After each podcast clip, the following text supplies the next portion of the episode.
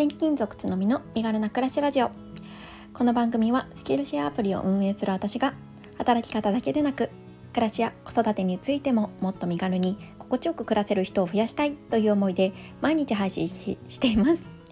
毎朝6時に配信しているのでお気軽にフォローやコメントをいただけるととっても嬉しいです。おはようございます。7月10日月曜日です。皆様いかがお過ごしでしょうか？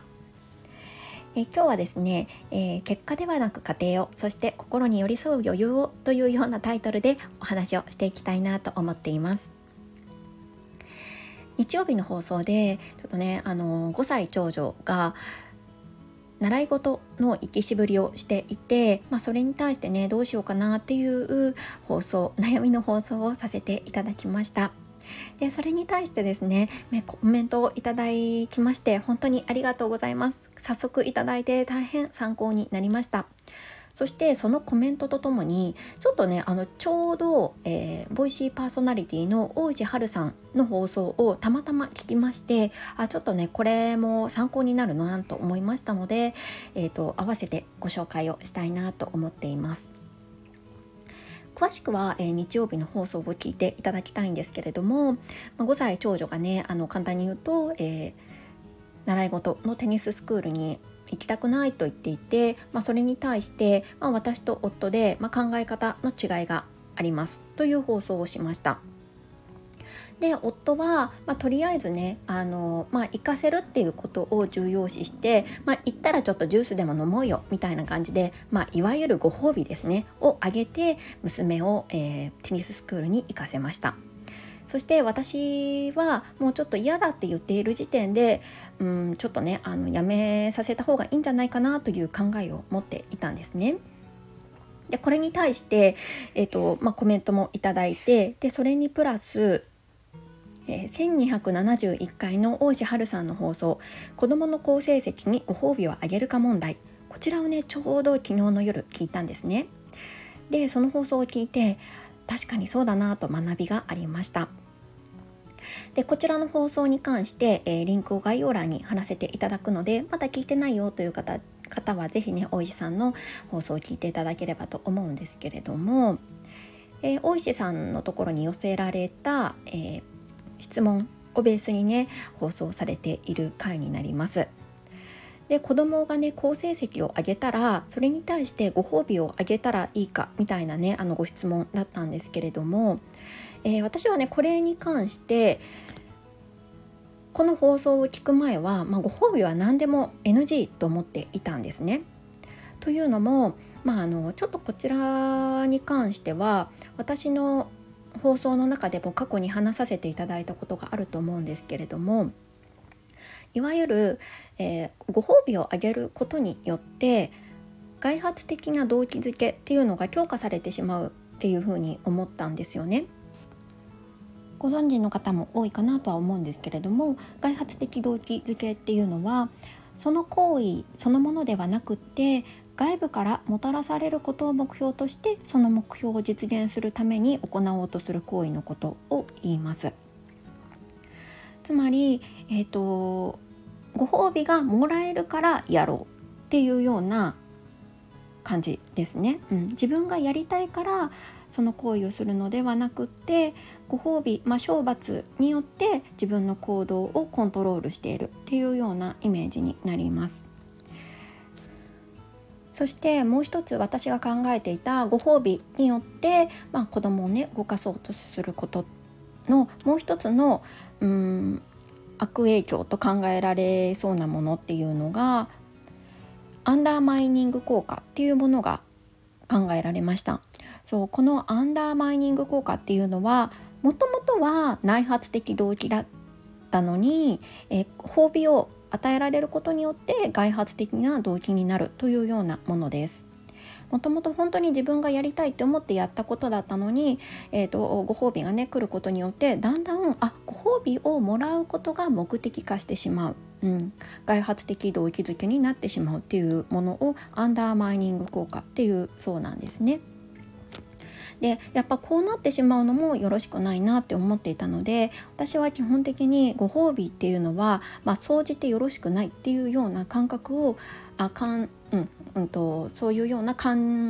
えを持っていました。でもこの1271回の大石春さんの放送を聞いて必ずしも全てのご褒美が、まあ、あの悪影響をもたらすというものではないっていうことも学習できたんですよね。それを今日ちょっとお話ししようかなと思います。えー、結論から言うとご褒美は結果ではなくて家庭に対してあげるといい効果をもたらすことがあるというようなものなんですね。えこちらハーバードの研究でもうなんか明らかになっているそうなんですけれども結果に対してご褒美をあげるというのは、えー、テストで例えば100点取ったらご褒美をあげるよ。というもの。この場合、えーと、テストで80点だったらご褒美はもらえないんですよね、まあ、結果に対して与えていることになりますので。一方、えー、例えば毎日本を読んだらご褒美をあげるよ。これは、えー、家庭に対してご褒美をあげていることになります。うん、なのでここの部分でこう変わってくるんですが、まあ、どちらが効果があったかというと、まあ、皆さんご想像の通りで家庭に対してご褒美をあげている方がやっぱりその効果というのは大きかったっていうふうに結果が出たそうです。そう家庭をすっ飛ばしてしまってうん、ご褒美をあげるとやっぱりね途中でその、うん、意欲っていうのをそぎ落とされてしまうこともあると思いますし、まあ、自分自身でもこう考えてみるとそうですよね。例えば、まあ、100点だったらもらえるけれども98点だったらもらえないそうすると結構ねあのご褒美に対するハードルも非常に高くなりますし一生懸命努力したっていうことを認められていないような感覚にも陥ってしまうかなと思うのでやっぱり家庭に対してあげるっていうのは比較的効果があるんじゃないかっていうことなんですよね。でもう一つ面白いなと思ったのがその家庭に対してご褒美をあげていくことによって、まあ、それがそのやってほしい行為が繰り返されていく中でその行為の楽しさを見いだすことができる可能性もあるということなんですよね。例えば私の娘の例で挙げると、まあ、ちょっとなんとなく行きたくないなって思っていたテニススクールに対して行ったらテニススクールに行ったらじゃあジュースを飲もうっていう形で、えー、動機づけをさせていて行かせている間にだんだんそのテニスの面白さを娘自身が理解する、うん、感じるようになってくるこういうような、まあ、可能性もあるなというふうに思いました。うん、だから、まあ、全てのご褒美は悪っていうふうに見なすのもやっぱり違うのかもしれないっていうふうに私はこの放送を聞いて思ったんですよね。皆さんはどう考えますか？そうそしてですね、えーと、今回この放送に対して、まあ、ちょっとねまだ、えーと、6時、えーと、日曜日の6時に放送させていただいてた時点でで今が9時朝の9時になってるんですけど、まあ、この3時間の間にお二人の方からコメントをいただきました。でそのコメントもですね非常に、えー、勉強になるものでしたので、えー、一部ご紹介をさせていただきたいなと思っています。まず最初にですね、えー、3時のパパ薬剤師ゆうすけさんのお薬箱を、えー、このスタンド FM で運営をされているゆうすけさんから、えー、かなりね長文のコメントをいただいたんですよね。なんですけど、ちょっと私のコメント欄を見ていただくとわかるように消えてしまったんですね。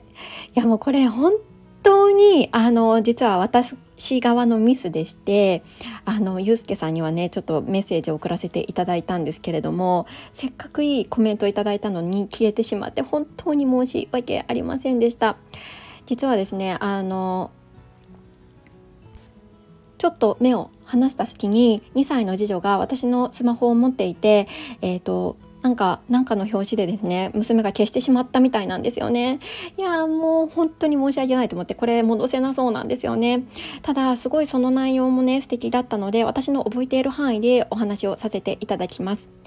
えっ、ー、と、ゆうすけさんが、えー、コメントをくださったのは、まずね、えっ、ー、と、そもそもジュースをあげたことで、えー、行くジュースをあげるだけで、えーと、テニススクールに行くっていうことはそこまで嫌じゃない可能性もあるんじゃないかっていうことだったんですよね。うん、でまあ確かにって思いました本当に嫌だったら、まあ、ジュースぐらいのねご褒美だったら行かないと思うんですよね。うん、でやっぱりなんでやりたくないのかどうしてどこが嫌なのかっていうところをやっぱり娘にですね詳しく聞く必要があるなっていうことなんですね。まあ、こうこういうことをしたらどうですかっていうような、うんと、コメントをゆうすけさんから頂いて本当に共感いたしました。確かにただ行きたくないっていう言葉だけをそのまま素直に捉えるのではなくてその心の裏にはどういう気持ちがあるのかなんで行きたくないのかっていうことを私はちょっとすっ飛ばしていたなっていうふうにちょっと反省したんですよね。そうだから、まあ、ちょっとねここの部分あの嫌な気持ちに寄り添う心に寄り添う余裕っていうのを私の中でやっぱり持てていなかったっていうことが、まあ、今回のねあのところの今回の問題のちょっと肝になる部分でもあったのかなっていうふうにコメントをいただいて気づきました。ゆうすけさん本当にコメントありがとうございます。素敵なコメントをねいただいたのに消してしまって本当に申し訳ありません。はい、えー、続いてゆうずきさんからコメントをいただきましたつのみちゃんおはようございます私も基本嫌だということを無理強いはしたくないという方針ですがほぼゆうすけさんと同意見です何より大切なのは理由そして子供の習い事が親がやらせたいになっていないかということだと思います。特に幼児の場合、親が大きく関わってくるので、始める前に夫婦で相談するのもいいかもしれないですね。幼児はやりたいの？と聞くと、ほとんどやると答えると思います。ということですね。いや、ゆずきさんもありがとうございます。いやこれもね本当にあのそうだなというふうに思いました確かに幼児っていろんなことに興味がありますのでほとんどのことはね最初やりたいって言いますよね。うん、でそこからどういうふうな気持ちの変化になっているのかなんでやりたくないっていう気持ちになっているのかっていう心を丁寧に、うん、解き明かしてあげる。そこの言語化を手伝ってあげるっていうことが私たち親にとっては必要なことなんだろうなというふうに思いました。まだ5歳なのでうまくね言語化も自分の中ではできないと思うんですよね。そこをうーんと寄り添ってあげるこちらの心の余裕、うん、これが非常に重要なんだろうなというふうに今回ねお二人のコメントをいただいて強く感じました。本当にありがとうございます。そうそして、まあ、今後私たちはどうしていくかっていうところなんですけれどもこれに関してもね実は夫と話しました。まだ始めて1ヶ月も経っていないのでやはり辞めるには少し早い。そして、うんと、長女もねなんで行きたくないのかっていうところを言葉にしてくれていないのでまずはそこのね気持ちにしっかり向き合ってみようと思います。そしてうんと場合によっては家庭に対して、まあ、つまりうんと